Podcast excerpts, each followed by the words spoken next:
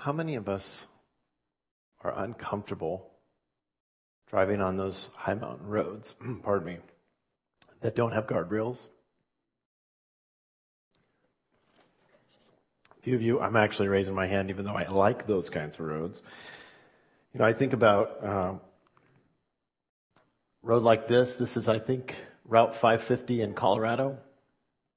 It goes over uh, three 10,000 foot mountain passes most of the way with these cliffs and curves that lack guardrails. Does that make people nervous? Any of you just like get nervous even thinking about that? A few of you? Um, I remember in Glacier National Park, the summer I spent there, I actually had the opportunity not only to drive a road like that, but by moonlight to ride my bike down a road like that. It was exhilarating. Probably not very wise, but quite exciting. Uh, but maybe worse than driving a road like that is being in the passenger seat on a road. Anyone with me on this? Like, yeah, okay, a few more hands go up on that. This brings back a specific childhood memory. This is one, uh, Highway 1 down by Big Sur. And I specifically remember, I don't even know where we were going on vacation, probably down to see family in LA. But I remember being on the road as a family and my dad driving uncomfortably fast along this road and my mom vocalizing her concerns quite loudly. A lot of slow down, a lot of slow down. It was very tense. And, uh, you know, we have those moments, right, where we, maybe it's harder when you're not in control. But guardrails are helpful. Uh, guardrails are often comforting. They certainly can bring safety. In fact, another case in point, sorry if this makes you nervous, but I, I've been reading about this this week. This is called the Yungas Road, if I'm pronouncing that right. Oh, by the way, I understand that that actually means the road of death, so there you go. Uh, it connects all of these mountain villages with uh, the city of La Paz in Bolivia. And uh, to one side, as you can see, you have solid rock. It's like this pretty much the whole way. And the other side, uh, you have typically two, three thousand foot drop off. And in between those two is about 12 feet. That's considered a two lane road. Uh, this is regularly named as one of the most dangerous routes and uh, it's cut through this mountain chain. It was put there in the 1930s. Most of it's unpaved. It almost entirely lacks guardrails. To make it better, uh, the the winds coming off the Amazon are really warm and humid, and so often it's fogged out. There's rain. Uh, there are mudslides. It's off. It's typical to see rocks tumbling down. There's in fact a number of places where small waterfalls come across the road, so it's constantly wet and washed out. Sounds awesome, doesn't it? And uh, it's, it's, it's said that it's not unusual to experience all four seasons just in the, the short distance of this road. You might see rain, snow, and sun all on the same trip. Now, here's what's interesting. There's special rules about this road. Uh, one of which is even though you drive on the right hand side of the road in Bolivia, on the North Yungas Road, uh, you are required to drive on the left because a driver on the left has a better view of the edge of the road. Doesn't that sound fun? Comforting, isn't it? Um, to make things even more uncomfortable, descending vehicles don't ever have the right of way and are supposed to move to the very outer edge of the road to make as much room as possible for other cars to go by. The idea, by the way, of the downhill cars having to stop is that this would um, slow down faster vehicles and, and make them uh, help others negotiate safely. By the way, this is a tourist attraction. People like travel to Bolivia for the purpose of experiencing this road. I don't understand that. Uh, but it's a great reminder that guardrails are helpful, they're comforting, and they can bring safety. And certainly there are a number of places I simply wouldn't want to drive without them.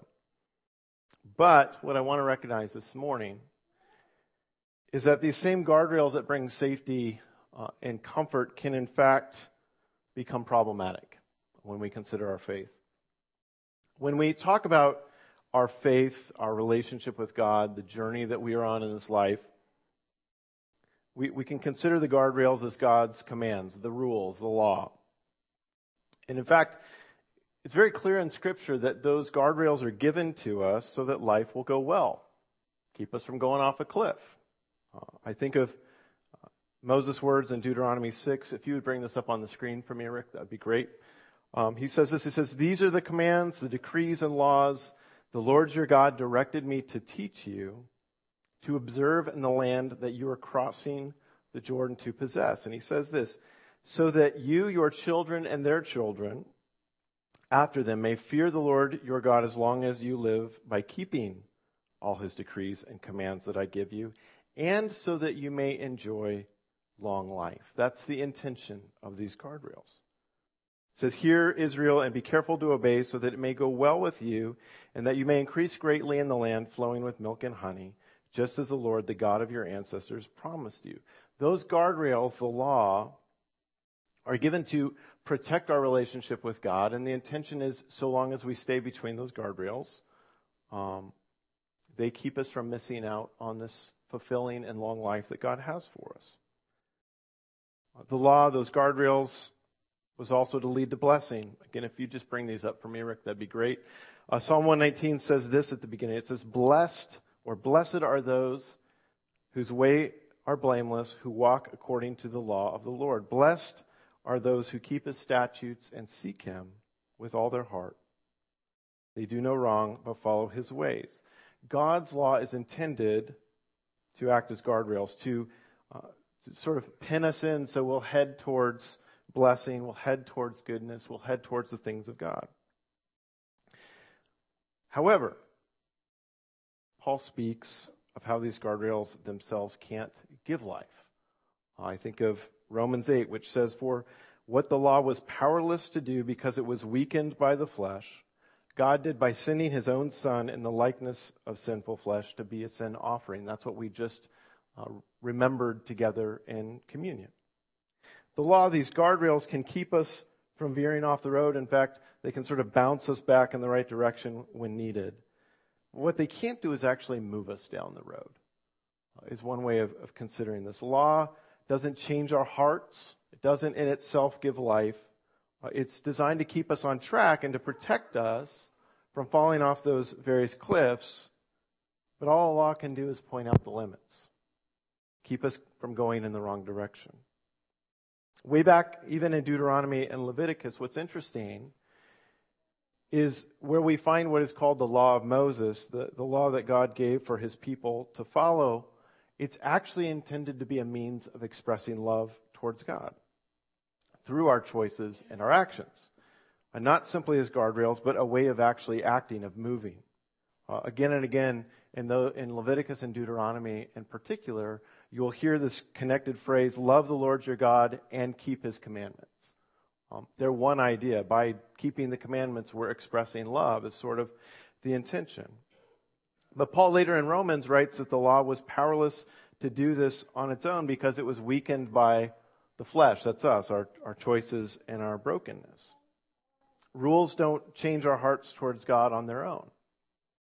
They can protect us, still do, by providing healthy boundaries and pointing out right and wrong. But the law can't save us any more than guardrails can move us down the road. In fact, just as a driver, even with guardrails, can still manage to make bad enough choices that they hurt themselves. That's still the reality with the law. But what we find clearly as we come to the Gospels is that Jesus doesn't give a new set of guardrails. He actually moves us down the road towards life. Rather than just limits, there's actually movement. In fact, Jesus' invitation again and again is, is what? It's follow me. It implies that there's movement, there's ongoing change, there's something happening. See, Jesus not only gave his life on the cross to do what the law could not, namely to bring forgiveness and to reconcile us to God, but Jesus also has the power to move us down this road towards the life that he promised, the life God has for us. What I want us to understand together this morning is where this road leads, and, and also that'll lead us to how the guardrails can be a problem. Uh, but if we understand where this road leads, then we are more likely to have the ability to move along it. See, Jesus did die to cover our sin, but that wasn't all. Might say in this sort of analogy that Jesus' death on the cross allows us to finally start a car that was broken, that couldn't move. He brings things to life. It's Jesus' death and the forgiveness that he purchased that makes it possible for us to journey down this road that God has for us, to follow God's lead. And I want us to understand that, that in following Jesus, we are in fact on a road that leads somewhere. And that's significant. And to understand where it leads, we actually go back to where it begins. And we remember in Genesis uh, 1, verse 26, the, the intention that God has had for us from the beginning. Genesis 1, 26 and 27 read this way. It says, Then God said, Let us make mankind in our image, in our likeness, so that they may rule over the fish of the sea and the birds of the sky, over the livestock and all the wild animals, and over all the creatures that move along the ground. So God created mankind in his own image. In the image of God, he created them male and female. He created them. We were created with intention. We were created with purpose. And that purpose is that we would walk in relationship with God. And as we do that, that we would have the capacity to represent God's goodness and to reflect God's love, to be his likeness. We're made in his image. We are to resemble, to be a picture of God's goodness and God's love to the world around us. And in fact, this is what was damaged by sin. It's our ability to accurately reflect, to accurately represent God as we are intended to. And our ability to walk in relationship with God was damaged as well, making it uh, impossible for us to partner with God in his creative work as we were intended to. That's where the road begins. That's what we were created for. And it's also where the road that we are on as followers of Jesus leads us to. I want you to hear the words of John. This is from 1 John chapter 3. He says this. He says, See what great love the Father has lavished on us, that we should be called children of God. I should just pause there and note that being called children of something denoted more than who your, your dad or your mom was. It's like you are a little version of them, is kind of the idea here. That we should be called children of God. And that is what we are. The reason the world does not know us is that it did not know him. And he writes, Dear friends, now we are children of God, and what we will be has not yet been made known. But we know that when Christ appears, we shall be like him for we shall see him as he is. All who have this hope in him purify themselves just as he is pure. We hear echoes of Genesis 1 here. We were created in the image of God, and now because of Christ and what has happened, we are now actually being saved into, conformed into the likeness of Christ, who is the perfect representation of God. This road that we're on in faith leads us to a place where we shall be like Jesus. And as those created uh, in God's image and saved through his love. Our road, even in this life, is to be actively leading us and moving us towards more and more being like Jesus, being his likeness.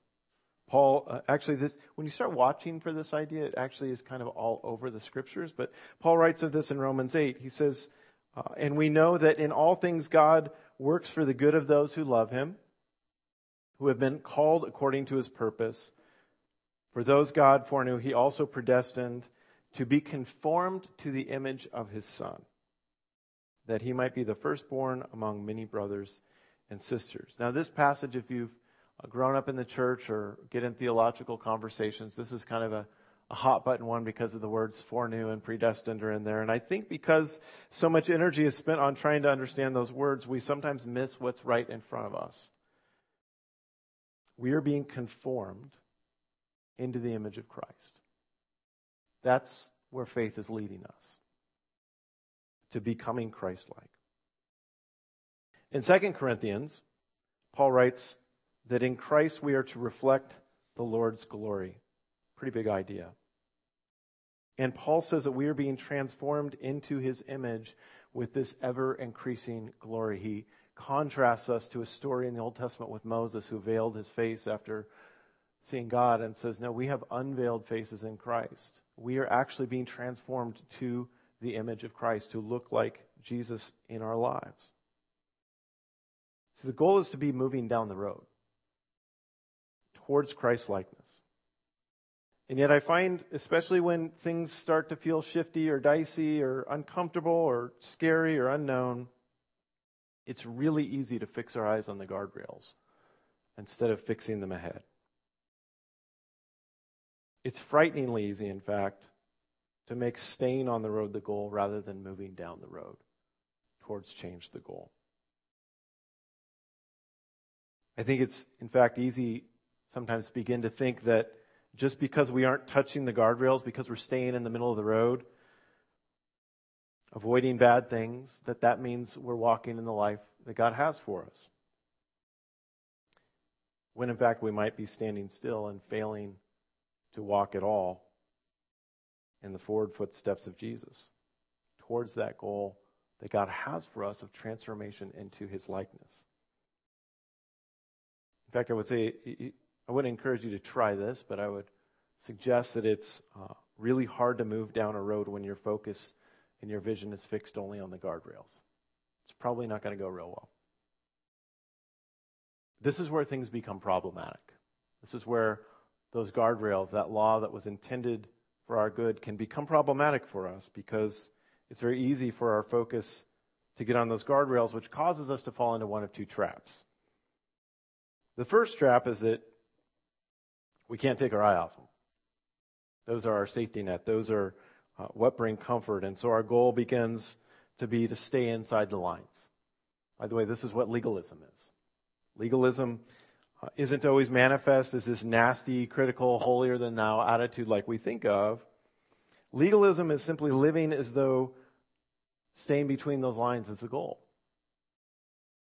In other words, the idea that what God has for us in this life is simply to avoid the bad stuff and do the good stuff. And as long as we do that, we're good. As long as we stay between the lines, between the guardrails, that's enough. This is the mentality of legalism. And quite frankly, when that's how we understand faith, it's something we can sort of control. And in that, sometimes we falsely find comfort. We can fall into this trap of making those guardrails our focus and believing that so long as we don't bump into them, we're in God's will. But we also can fall into this other trap of seeing just how close we can get to them, right?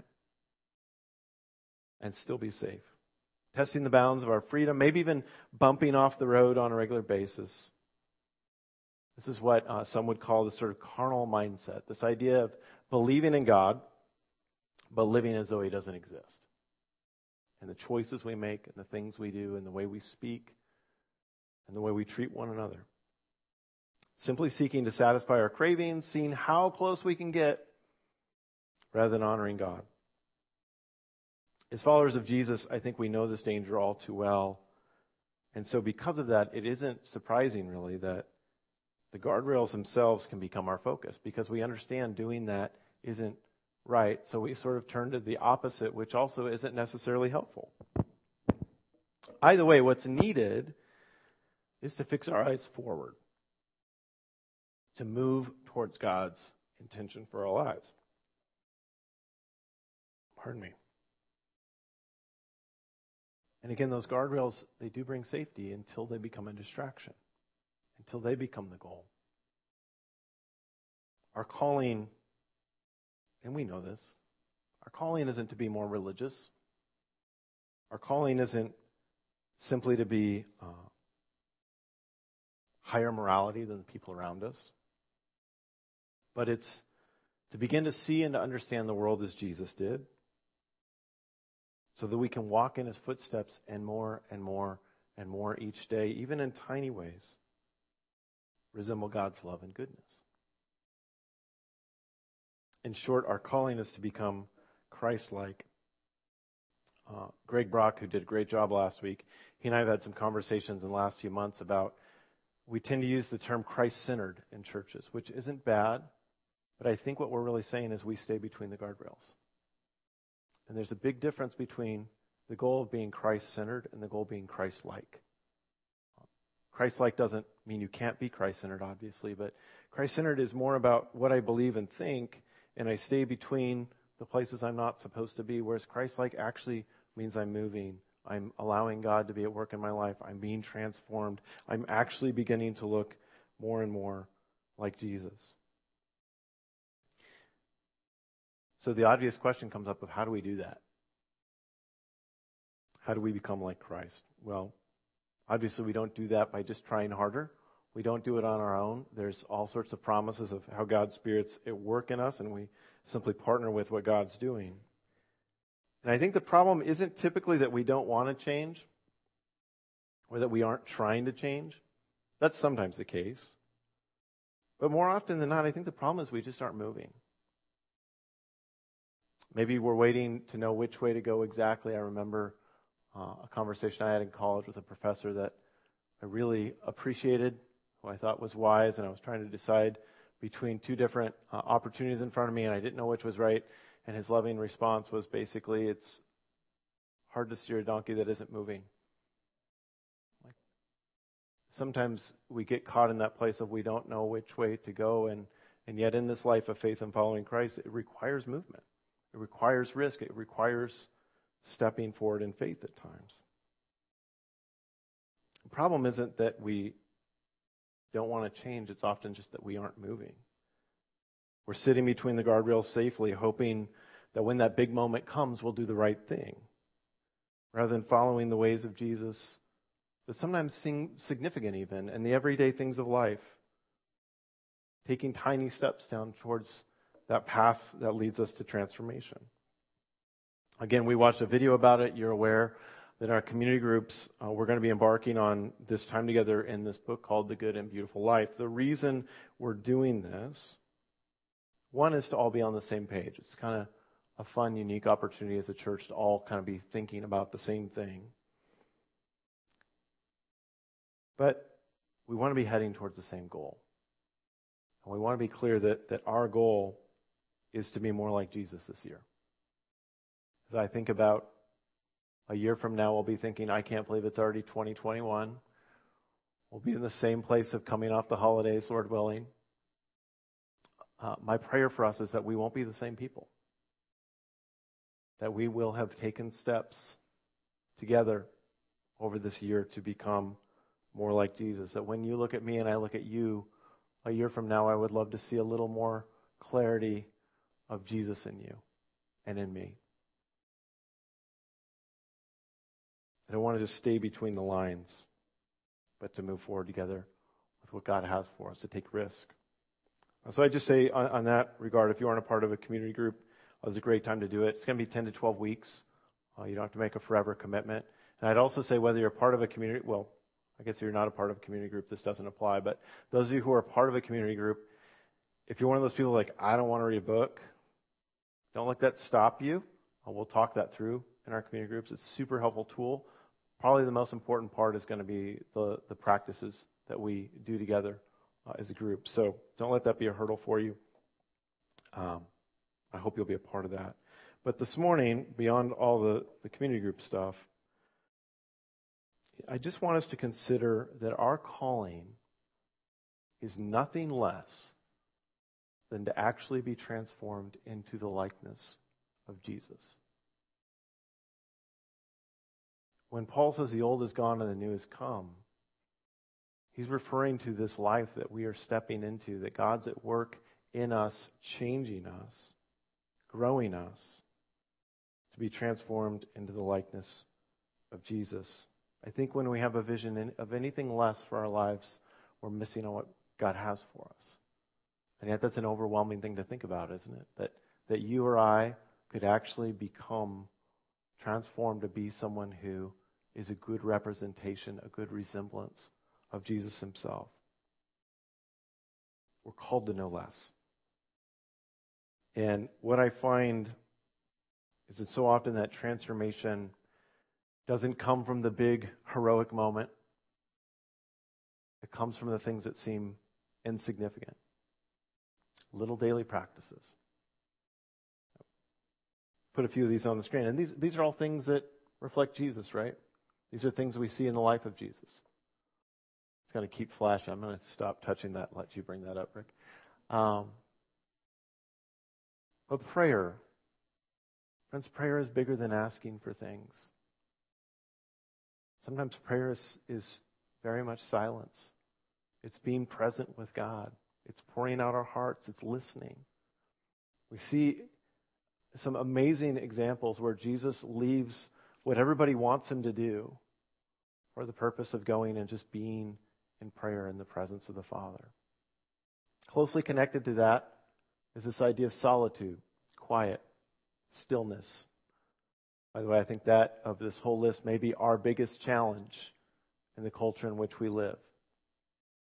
There's noise everywhere. There's always distractions. But this idea of stepping back, these are things that we can build into the rhythm of our day. This isn't about doing more. This is about looking down the road and seeing where we're, we're headed. Things like gratitude. I appreciated, by the way, uh, just to brag on my family a little bit. Last Sunday, we had uh, a family church service with my parents and my sister and brother. That was the request of my kids. And uh, my daughter sort of brought some conviction on our whole family, um, brought us back to the Psalms and this idea that, that God isn't looking for our sacrifices. He doesn't, he tells the people of Israel, I don't need the blood of your goats. I don't need your stuff. What I want is your gratitude. What I want is your heart. And this is a simple practice, right? It's one of those things that doesn't seem significant, like it has the power to change us, to just practice every day, taking a few minutes to give thanks, and yet it transforms us. Because, by the way, gratitude actually leads to the next three. Because when I'm not discontent, but I see everything as a gift and I'm grateful for it, and I practice that as a habit, that makes it way easier to be generous, certainly but it also makes it way easier to want to serve other people, to want to love people when they don't seem to deserve it or I don't want to. Right? These things seem small. And, and often they don't seem transformational. And yet, it's in many of these simple practices that God transforms us to look more like Jesus. I wonder this morning um, whether it's one of these things or, or something else, what does forward movement look like for you in your walk with Christ? What is, what is a small step towards resembling Jesus, following the example in life of Jesus? What does that look like? And don't think in big, grandiose terms, but something that's doable, something that could be put into practice. In Romans 12, Paul writes this as our calling. In fact, he's writing to a group of people that, that the way they knew how to worship God was to give God stuff, whether that was pagan gods or, or as Israelites. And, he, and now they kind of don't know what to do because they're not just giving stuff. That's how they've known worship. And he says, I urge you, brothers and sisters, in view of God's mercy, to offer your bodies as a living sacrifice that isn't about like jumping on an altar or doing something weird or damaging. It's about offering ourselves, who we are, as a sacrifice holy and pleasing to God. And he says, This is your true and proper worship. And then the following words say, Do not conform to the pattern of this world, but be transformed. Be transformed by the renewing of your mind. And with it comes this promise that we'll be able to test and approve what God's good and perfect and pleasing will is don't miss that connected to offering ourselves as worship, as sacrifice, is transformation. That part of what we're choosing to do is not to conform to all the stuff we see around us. Going back to gratitude, one of those is just conforming to that idea that I need more. That is a bedrock value of our culture. Don't conform to the pattern of this world, but be transformed by the renewing of your mind. Allow God to, to teach us to think in new ways, to see the world as Jesus sees it. You see, God loves us so much that Jesus came, died on a cross, making a new life possible, that we could never attain. God loves us so much that we've not only been reconciled to God, but now God invites us as partners in the redemption of the world. It's an amazing reality. We do this by reflecting God's love and goodness as we become more and more like Jesus. I want to challenge us, and myself included in this, not to settle for staying inside the guardrails. I'm not saying drive off the road, but let's move down the road. Let's see the guardrails as assistants that are there to help keep us moving on the path that leads to this goal of transformation into the likeness of Jesus. As I close this in prayer this morning, I again just want to invite you to consider one small thing, small practice. It's realistic for you this week to walk in the example of Jesus. One small step down the road towards the goal of transformation. And let's ask God's Spirit to direct us. Father, help us to have a vision for the life you've called us to in Christ. Help us to understand that you have called us to more than being right or being better. You've called us to actually resemble Jesus. That's a big calling. We would ask this morning that you would help us to continue to move down that road. Would you uh, direct us? Would you reveal to us those simple places where we can practice things like gratitude and prayer and solitude? Not to check a religious box,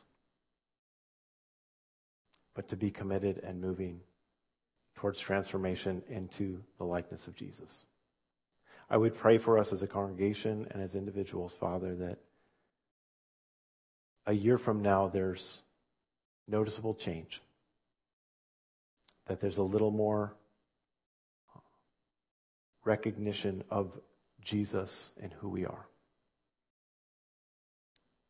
We love you. We ask you to continue your work in us and give us wisdom and guidance and how to partner with you in that transformation. Amen.